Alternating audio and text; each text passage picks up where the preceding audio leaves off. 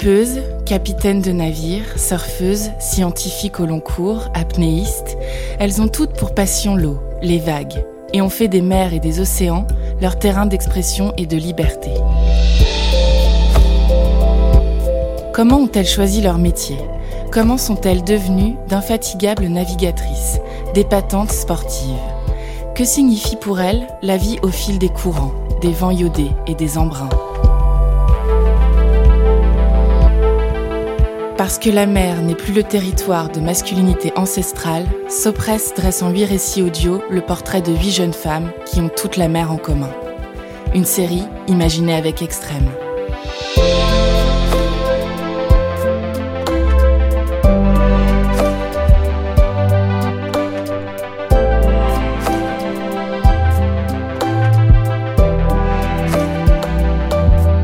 Faisait beau, la mer était belle, il y en était euh, l'anticyclone euh, nous faisait une mer magnifique, il y avait du soleil et puis euh, au moment où on s'approchait de l'eau, on s'est aperçu qu'il y avait carnaval, des confettis comme, comme un carnaval à la surface de l'eau. Mais en fait, c'était plein de microparticules de plastique. Et donc oui, c'était, très choquant de voir qu'à des milliers de kilomètres d'activités humaines, enfin, où les humains vivent, on trouve du plastique. Et on venait de voir des mammifères marins, on avait des oiseaux qui nous suivaient depuis 15 jours il y avait de la vie. Dans ce quatrième épisode des Jeunes femmes et la mer, nous allons faire la connaissance de l'admirable biologiste et navigatrice Marie-France Bernard. Elle est entrée dans le métier comme on entre dans l'eau, petit à petit. Les orteils chatouillés par la vague, puis le pied qui plonge, les mollets ensuite. Se mouiller la nuque, prendre une grande inspiration, le cœur qui remonte dans l'œsophage à la perspective de la fraîcheur de la mer, puis le grand saut. Immerger tout son corps, enfant, le regard et l'horizon à fleur d'eau. Marie-France Bernard est biologiste marine, matelot, plongeuse professionnelle, monitrice de voile. Autant de casquettes qui témoignent de la façon dont elle envisage son existence. Une traversée au gré des vents et des marées, des surprises et des aléas de la vie.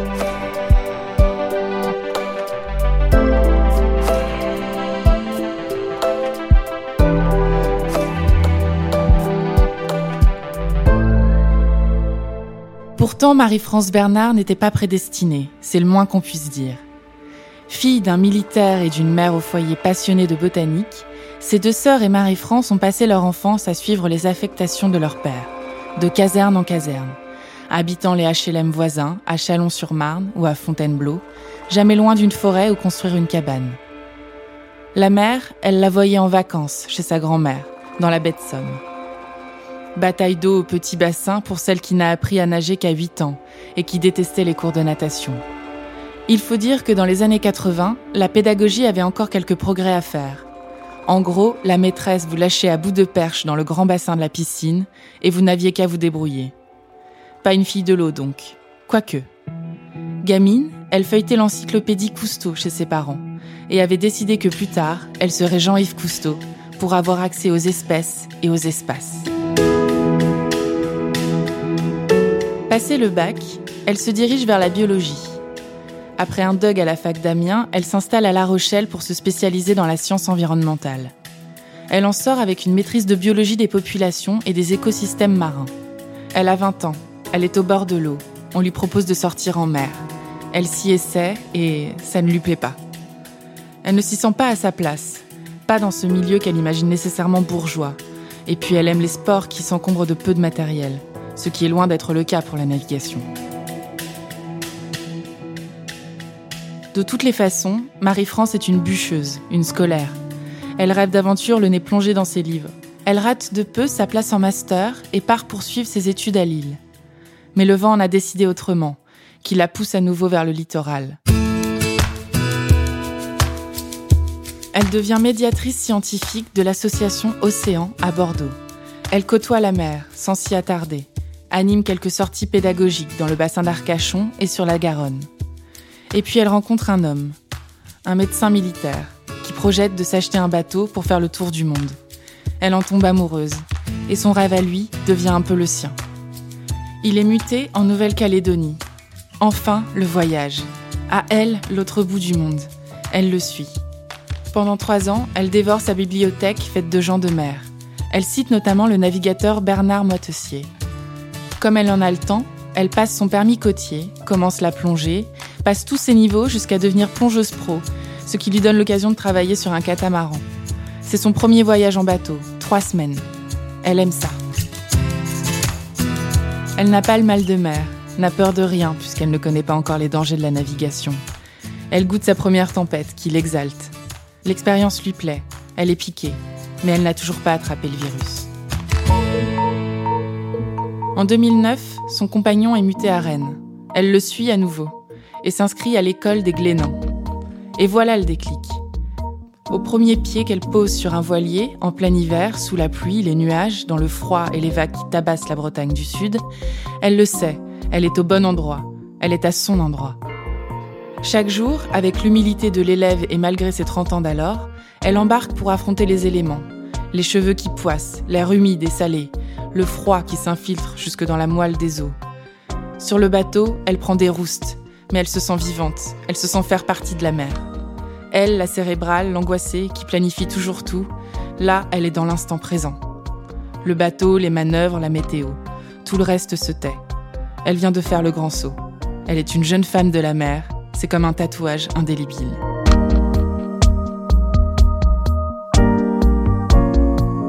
En quatre mois, la jeune biologiste, aussi discrète que déterminée, décroche son diplôme de monitrice de voile sur voilier habitable et commence immédiatement l'enseignement.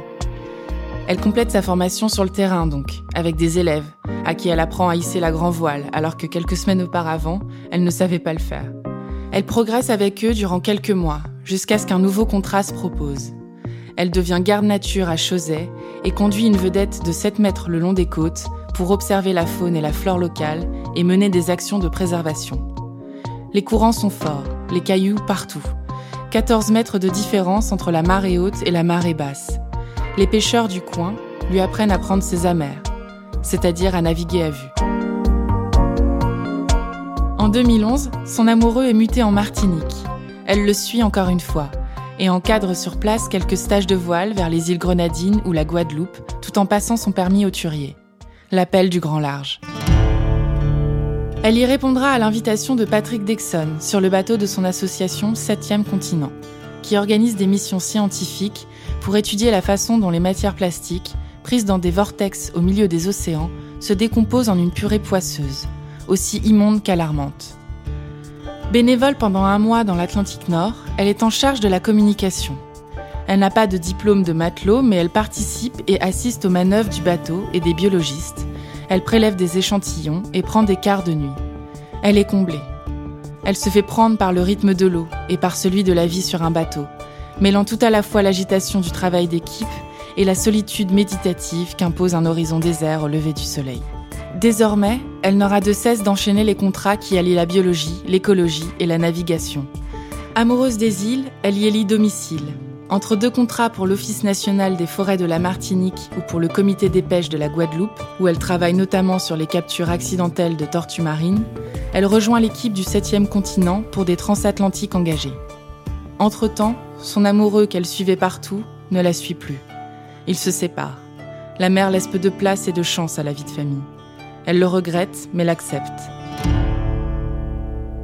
Elle se lance alors à corps perdu dans la Grande Bleue, elle part à l'école maritime de Guyane, passe son certificat de matelot de pont et son diplôme de mécanicienne. Seule fille de sa promo, elle aime autant l'odeur des embruns que celle de la salle des moteurs.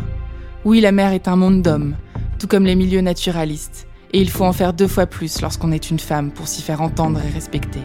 Elle le regrette, mais encore une fois, elle fait avec, et travaille tant qu'elle peut pour ne pas se laisser désarçonner. Dans la foulée, elle achète un voilier en Martinique et s'essaie enfin à la navigation en solitaire. Aussi réjouissant qu'épuisant. Il y a les moments de grand bonheur, de béatitude extatique, dit-elle, et ceux de stress intense, où tu cumules les problèmes techniques, c'est la cata, il faut agir, tu veux revendre ton bateau. Et parfois tu enchaînes ces humeurs en moins d'une heure, aussi vite qu'une tempête qui s'arrête net. Pour elle, la mer est Gaïa, la déesse mère celle qui a engendré des divinités marines primitives telles que Néré, Thomas ou Typhon. Mais il faut lui porter secours. Chaque geste compte pour réparer, réveiller les consciences sur le mal qu'on fait à cette mer. Et Marie-France tâche au quotidien d'apporter sa pierre à l'édifice.